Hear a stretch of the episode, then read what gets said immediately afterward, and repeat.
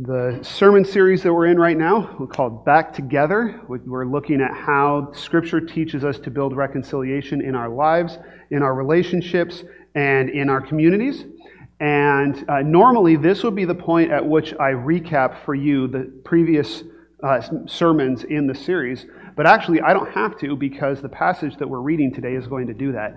I originally set out a series of topics that I found in Paul. And today it was when we were going to do Philemon. And as I got to Philemon, what I found out was that Philemon actually, we get to see Paul as a pastor helping someone through reconciliation, and he practices everything we've talked about so far.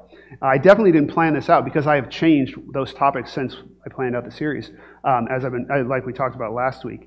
And so in this passage, we actually get to see Paul be a reconciler and lead someone through that. And then he's going to add one more layer on top of that, which is partnership. This is going to be my last sermon in the series. Pastor Jack is going to do the final sermon. You remember I ranked these in terms of what I thought was the difficulty level. And so he gets to do the hardest one next week. And he actually, that's the topic he wanted to do. So I'm good on him for that. And I'll let you find out from him what we're talking about next week. But today we're talking about partnership, which is the translation of a Greek word koinonia that comes up in the letter to Philemon. Philemon is a letter that Paul wrote to an individual and dealing with a specific situation. It's very short. It's one chapter. And so we're going to read all the way through it. But before we get there, I'm going to give you the background, which we learn from piecing together details in the letter, but just so we can read it through once. I'll give you the background, and then we'll read through the letter, and I'll show you the different steps that Paul is hitting with Philemon. And then we're going to look at this partnership element that he brings in. And then finally, we're going to talk about what it tells us about reconciliation to realize that it's a partnership. So let's start by understanding the situation in the letter to Philemon. Who was Philemon? Philemon was a leader in the Colossian church. And actually, it's very likely that this letter was sent in a bundle with the letter to the Colossians. There's people mentioned in both, and so they probably went together.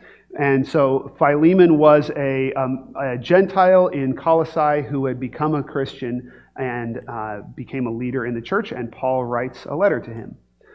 There's one other character you need to know in this story, and his name is Onesimus. And Onesimus was Philemon's runaway slave. And in a culture where they used, slave labor played as big a role in their economy as gasoline does in ours.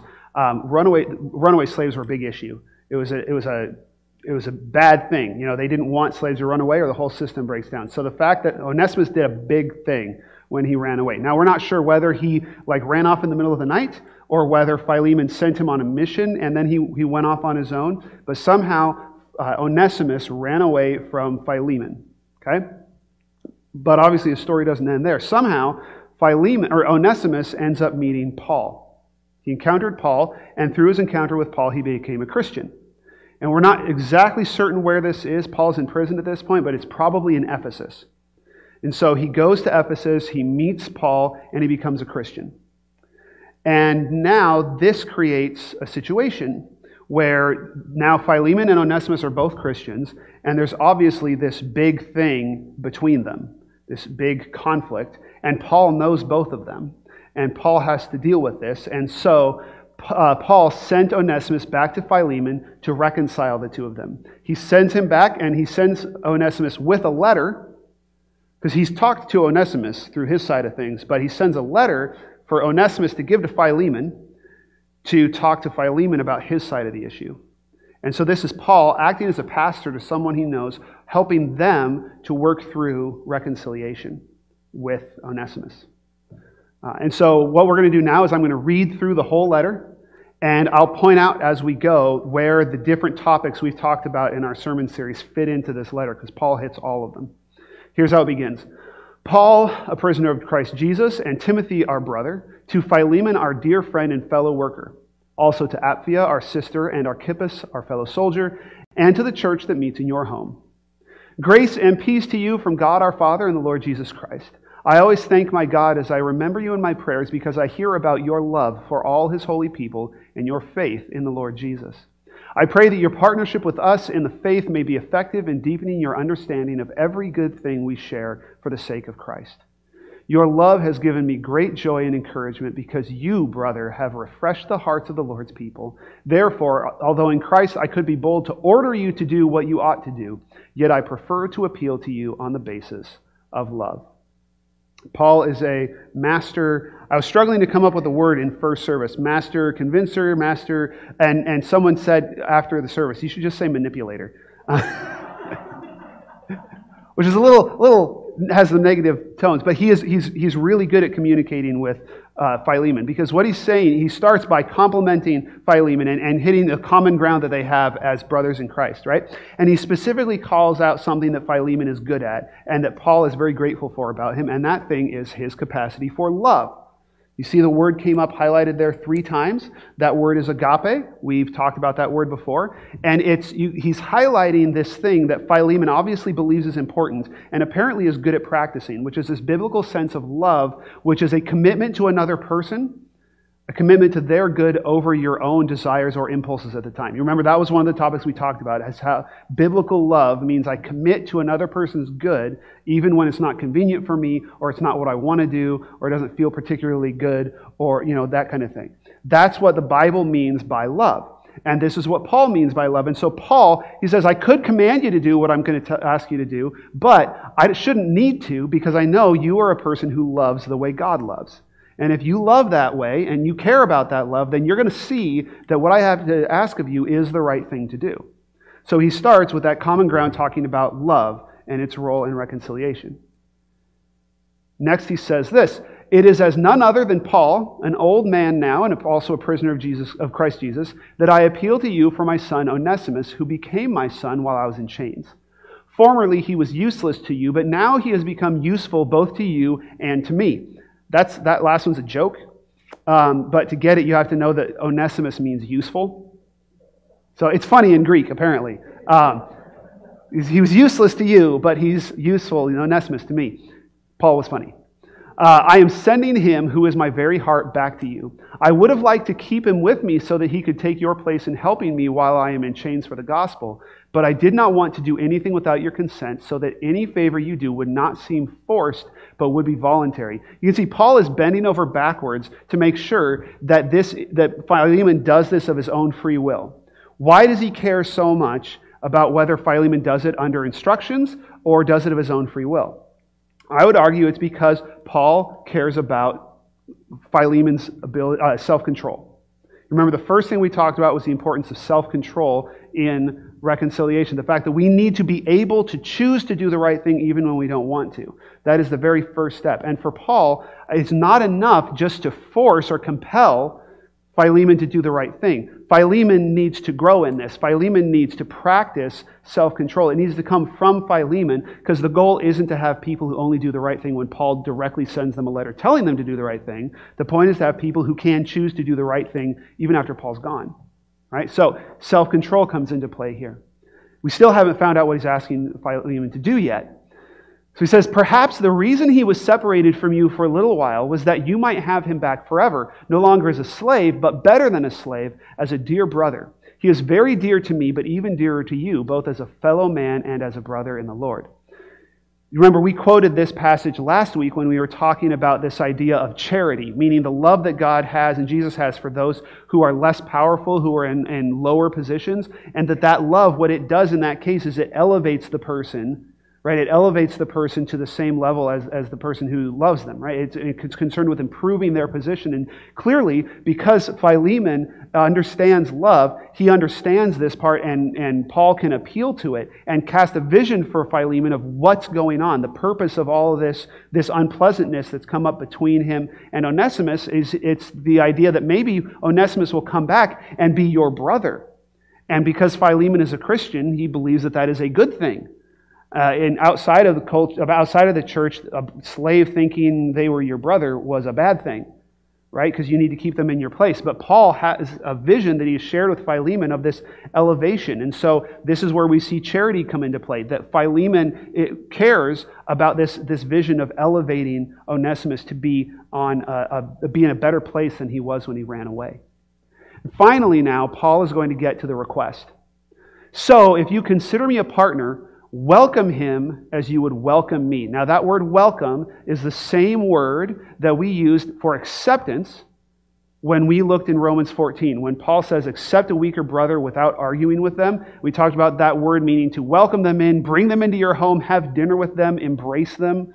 It actually can also mean, it's used for eating, like bring them in. This is what Paul is asking Philemon to do. When Onesimus gets back and he's standing there watching you read this letter, I want you to welcome him, bring him in, embrace him the same way you would embrace or welcome me.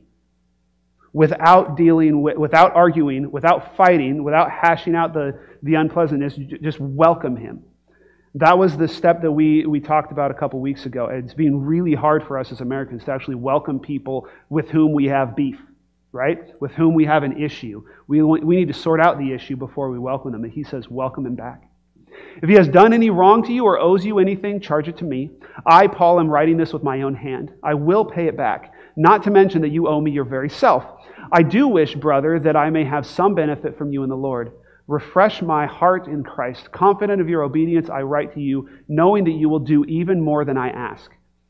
Kind of left up to our imaginations and possibly even Philemon's, what more than that means. How much farther is he supposed to go? But this certainly isn't supposed to be a begrudging, okay, at least I'll let him have dinner here, but then that's it. Right? He's welcoming him in and doing even more than that. And one thing more, prepare a guest room for me because I hope to be restored to you in answer to your prayers. Epaphras, my fellow prisoner in Christ Jesus, sends you greetings, and so do Mark, Aristarchus, Demas, and Luke, my fellow workers. The grace of the Lord Jesus Christ be with your spirit. That is the whole letter of Philemon. And you can see how he walks through every step that we've talked about in reconciliation.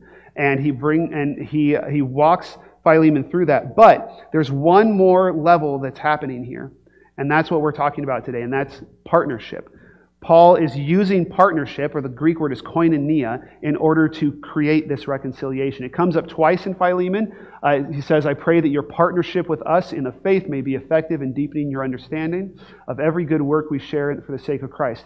And then when he makes that big request, he says, so if you consider me a partner, welcome him as you would welcome me. Clearly, this idea of partnership is important to Philemon's understanding of their relationship.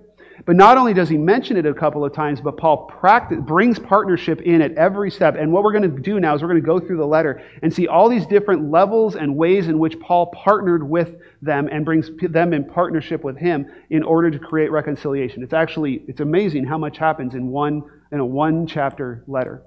The first thing that happens, the first level of partnership, is that Paul introduced both Onesimus and Philemon to the faith.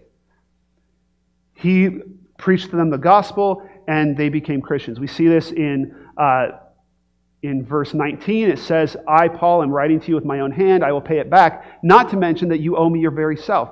Why does he owe him his very self? Because Paul is the one who led him to Christ. He also says in verse 10, I appeal to you for my son Onesimus, who became my son while I was in chains. What we're seeing here is that Paul led each of them to Christ, and that was the first step of his partnership. And that's really important for us to remember, that what sets us apart as Christians in terms of the reconciliation we can offer to the world is not that we have the best self-help books or the best principles or even the best sermon series on reconciliation, but because we have the gospel, because we have the Holy Spirit, because God is at work through the church to bring people together. That's what ultimately makes the difference. And as long as we leave God and leave Jesus out of our reconciliation process, we're never going to get there. We're either going to have to settle for something less, or it's going to blow up in our faces. And so the first step for Paul in being able to create reconciliation is that he's brought both of these men into the faith. They are believers, and that gives them common ground, even though in every other way they are completely divided by their culture and their society. But he doesn't just connect them with God, and he doesn't just connect them with the church. He also takes the partnership to another level because Paul partnered with Onesimus and Philemon in his ministry.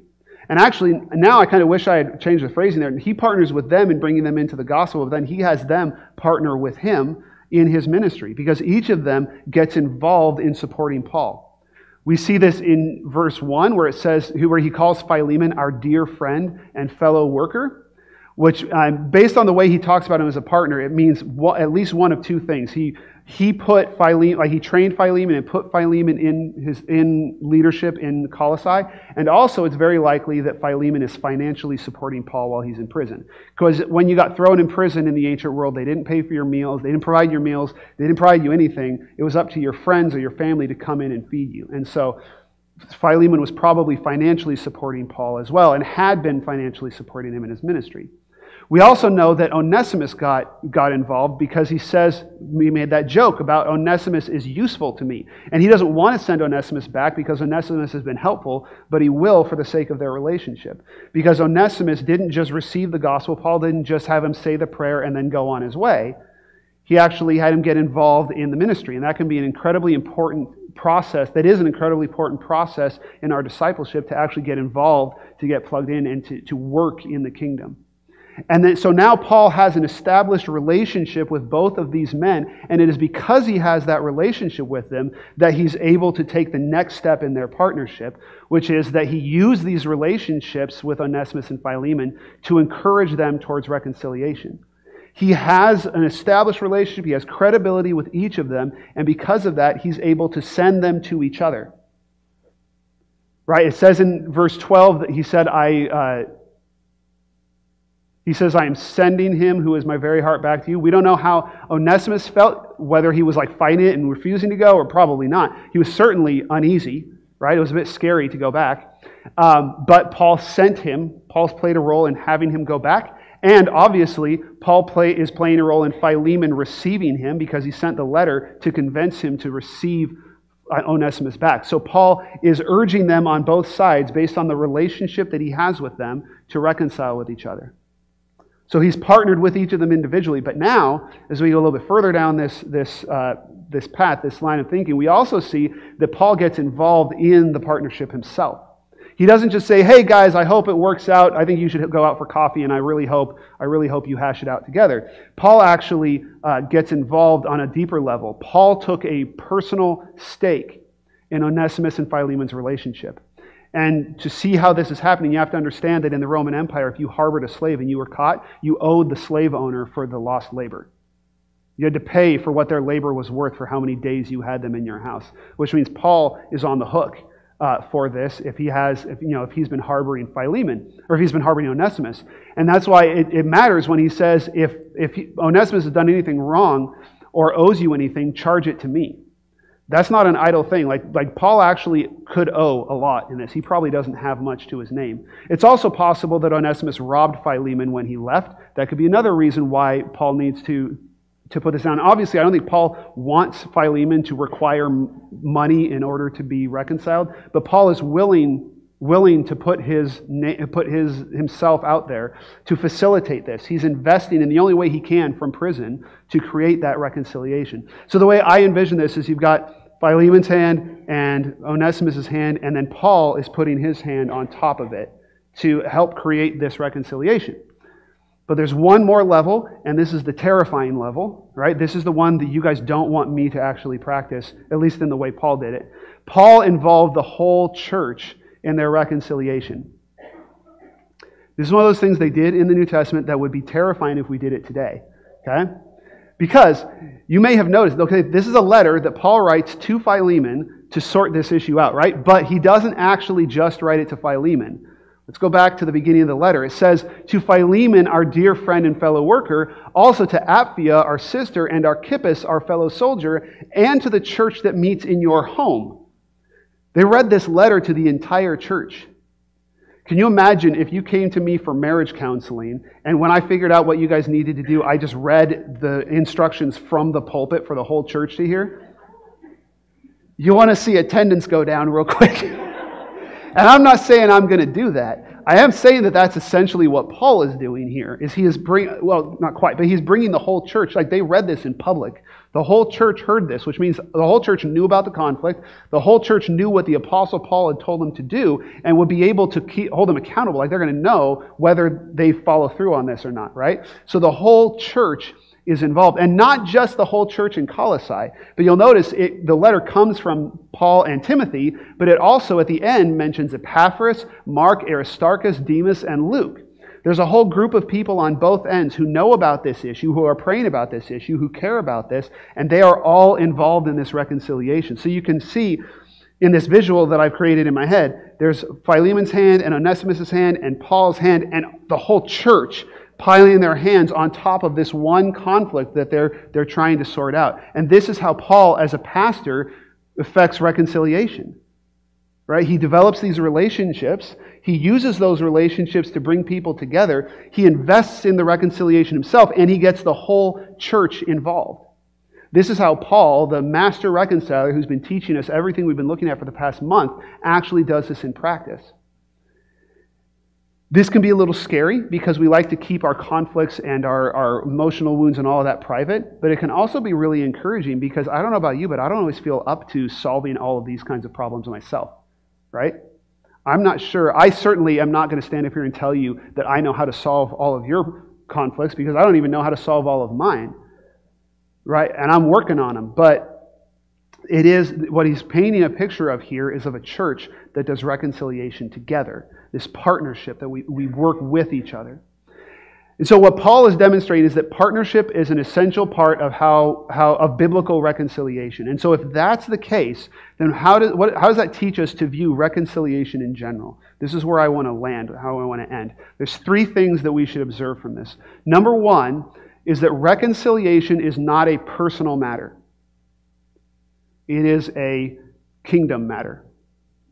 You were worried I was going to say public, weren't you? I said kingdom for a reason, because I'm not saying that it's public where we all need to broadcast every issue and everybody needs to be in everybody else's business, although I do think we protect our business a little more than we should and a little more than can be healthy sometimes. But it is a kingdom matter.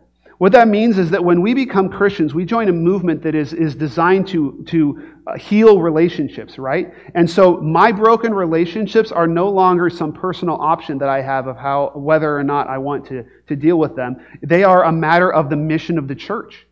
I've signed on to a mission that is to heal relationships, and so it's not just a matter of being up to me whether I'm going to heal these relationships or not. And I felt personally convicted in this series because I hope... maybe I should have said this the first series, but I did not teach this series because I have no need for reconciliation in my life. I'm not up here because I have mastered this and there is no conflict or no disagreement or no broken relationships in my life. That's not where I'm at. And these are things that I have to put in practice, and there are relationships that I need to work on. And what I can't do is settle for the fact that I can say nice words about reconciliation and call that good.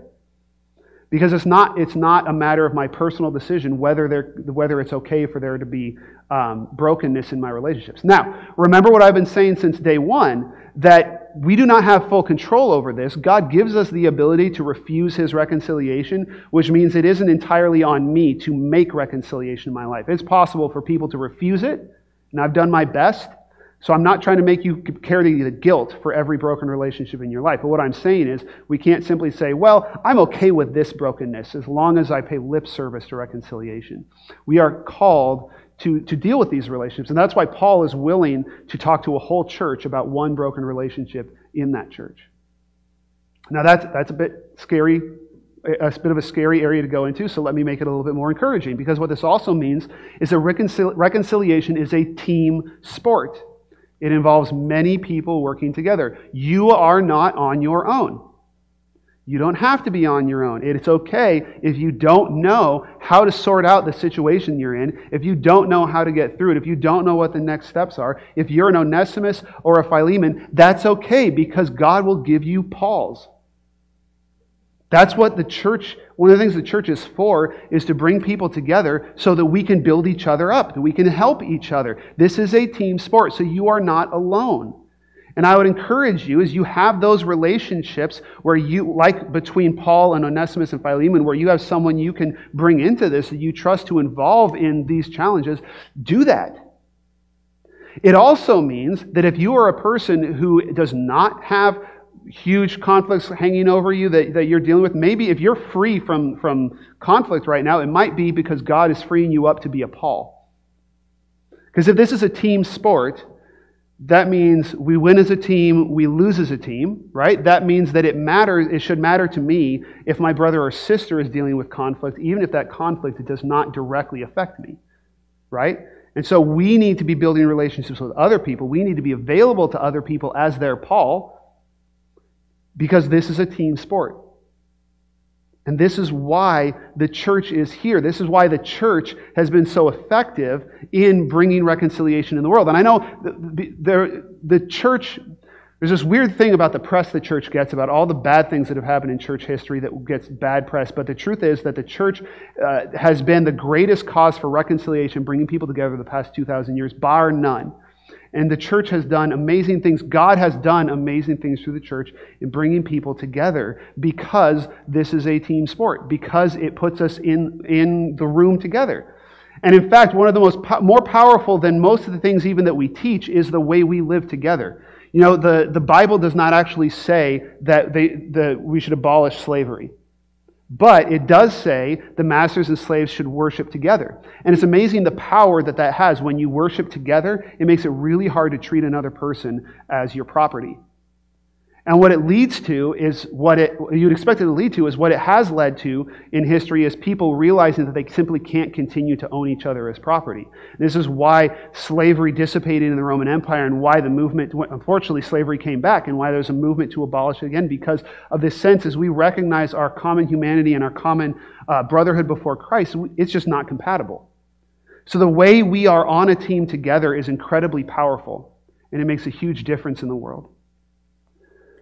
Now, there's one last thing that I got to tell you, because you could, if you wanted to take this message the wrong way, you would take it as permission to start going around and declaring into every person's life exactly where it's broken and exactly how it needs to be fixed. Unfortunately, Christians will do this. We'll say, hey, I don't know you, but I know your problem and I know how to fix it, and here's what it is, right? That's not what I'm telling you to do, because that's not what Paul did. Paul did not write letters to random Romans with broken relationships and tell them how to sort them out. Paul wrote a letter to people that a deep relationship with. He was building on a foundation with that person that he had established for a long time. So reconciliation can only be built on a foundation of fellowship. A lot of times we like to get involved at the crisis point and come in and start fixing it. And that's not how this works. It starts with building the relationship, which Paul did so much farther back than when this crisis point hit. He had a relationship with Philemon already, and he developed a relationship with Onesimus so that when this time came, he could speak to them in that time and build that reconciliation. In our elder meetings, we've been watching these videos as part of an elder conference, and they said a quote that I love. It says that we need to build bridges that can carry the weight of truth. I think that's really profound. We need to have bridges with people. We need to have relationships with people that are strong enough to carry truth when it needs to be spoken. Because the truth spoken in the wrong way at the wrong time can just not work. But as we build these relationships, that makes all the difference. And this is why we do small groups, especially our sermon-based small groups. The reason we have the sermon-based small groups is not because the sermon is the greatest curriculum you could ever have, but it's because it's not about the curriculum. It's because it's just giving you an opportunity to participate with other people and build relationships with them, so that at some point when you have a crisis, there is a Paul in your life you can go to. Or when someone else has a crisis, you can be their Paul. The small groups are designed to build relationships. And one way or another, we should be doing that with each other. If the only way you know the other people in your church is sitting next to them and seeing the top half of their face in church, that's not the goal. The goal is to go deeper, to get connected, and to have these relationships that can bear us up in times of struggle and in times when we need help. Reconciliation is a team sport. And I encourage you to be on the team and get involved. And that leads me to, as we close, I want to encourage you to consider taking the next step. And that next step will look different depending on where you're at. For some of you, the next step will be giving your life to Jesus. If you have not given your life to Jesus, that is the most essential thing in all of this. Jesus has to be the center of the reconciliation that we build, and that is what makes this different, what we're talking about here, the hope that we have. So if you have not given your life to Jesus, today is the best day. I encourage you to come forward during the song. If you're online, you can talk to a Christian that you trust or connect with the church office. We'd love to talk you through that, but give your life to Jesus today. If you've given your life to Jesus, but you need a church home to get involved in, then we encourage you to sign up for our Connect class. This is where you find out about us and what we do and how we live out this calling to fellowship and reconciliation. Our next one is on June 6th. We'd love for you to be a part of that and just spend an hour and a half with us learning about the church and about what membership means. Another next step could be for you to join one of these small groups that I've been talking about. And you can check the box on your Connect card there and get involved in building relationships with people in the church so that you can have that foundation for when you need it. And finally, if you're in a small group, we'd love for you to get involved in a service team. Get involved in the ministry of the church. The first place we really need help right now is in the nursery, but there are a lot of ways you can get plugged in depending on the way you're gifted. So I'd encourage you to consider one of these next steps as we stand and sing our final song.